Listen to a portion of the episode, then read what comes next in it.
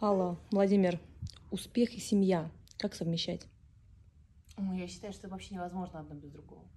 Я считаю, что если ты один, ну правда, я считаю, Кайф, что... нет, это, это такой, такой крутой Да, ответ. то вообще этот Ты успех... себе как- не представляешь, сколько в тебе сейчас какашек полетит за такой ответ. Вообще не считаю. Я считаю, что а кому ты поделишься, с кем ты поделишься теми же успехами на пути к большому успеху, кто тебе подскажет, э, когда ты стоишь на сцене, например, тогда или занимаешься бизнесом, о ком ты думаешь, кто за твоей спиной. Конечно, это семья.